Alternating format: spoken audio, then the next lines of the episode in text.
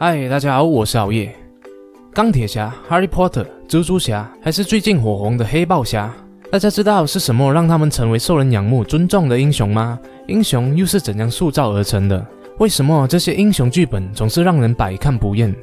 这一切都要从美国神话学大师 d o s e Campbell 的经典巨作《千面英雄》开始。坎伯分析了古今神话文学中一千个英雄的成长经历和发迹背景，整理出当中的共同特征。他把这个结构称作为“英雄之旅”。在很多年之后，Christopher Vogler 读了这本书，他把坎伯从神话故事中发现的原则带到了故事创作中，后来更成为了美国电影编剧人必修的一本圣经。故事的一开始，英雄的原点象征着一种平凡宁静的状态，是平静无奇的世界。主角原本的生活是单调乏味、可预期的生活模式，在危机出现造成生命转折之前，生命的轨迹是平淡无阻、无风无雨。历险的召唤，突然有一天，主角遭遇了一些困难挑战，外部力量的介入对原本的生活产生了巨大的冲击。主角接受了历险的召唤，必须投入一场冒险或战役，展开新的任务与挑战。背对现实。主角拒绝接受事实，越困难的决定越需要坚强的决心和毅力。越是未知的世界，越具有诱惑力，但也令人恐惧。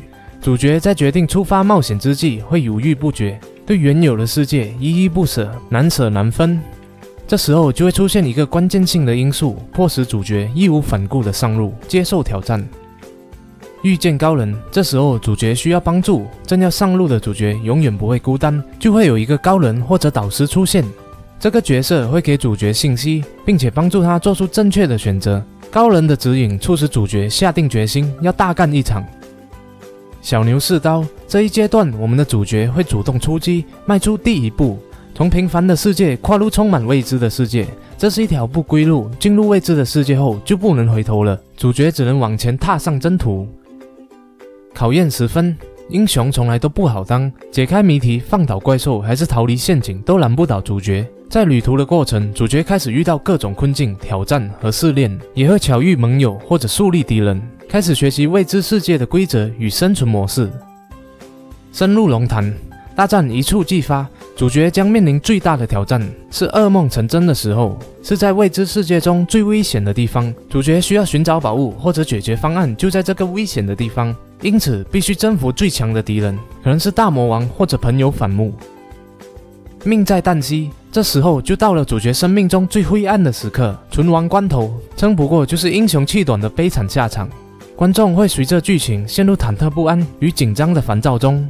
这个历程是每个故事中最关键的时刻，因为受尽苦难才能重生蜕变。收获：主角最终能克服万难，打败大魔王，走过死亡阴谷。获得丰富的奖励，可能是金钱、爱情、头衔、新的力量，或者问题解决了。回归之路，当主角获得奖赏后，仍陷于未知世界，他下定决心返回平凡的世界。原本以为可以轻松的回家了，哪知道还有一段艰难历险阻在前方。重生，坏蛋并没有真的死了，而是奇迹般的继续阻挠主角的前进。这是第二个生死交关的重要时刻。几乎把苦难折磨所遭遇的死亡和重生过程再重演一遍，故事进入了另一个高潮。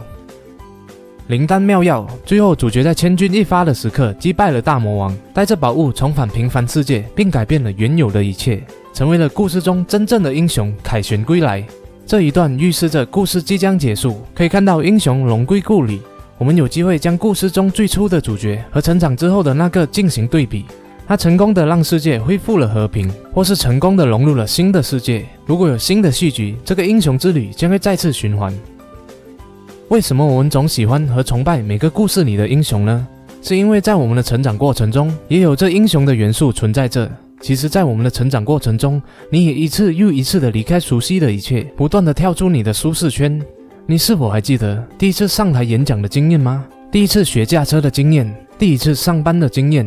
遇到了危机时刻，排除千辛万苦后得到奖励，然后从中复原，再次展开下一次的循环。虽然我们并不需要去面对大魔王或者打怪物，但我们所遇到的问题也是一样吓人。神话学大师康伯说过：“The cave you fear to enter holds the treasure you seek。”你害怕进入的洞穴，也许就存在着你梦寐以求的宝藏。那你害怕进入的洞穴又是什么呢？演讲、创业、上台表演。吉他，还是制作影片？好夜，期待属于你自己的英雄旅程，开始历险的召唤，接受挑战，排除万难，索取你的奖励，然后不断的重复这个循环。谢谢大家的观赏。如果你喜欢好夜的影片的话，就请你订阅好夜的频道和点赞。如果不喜欢的话，那我再想想看怎样吧。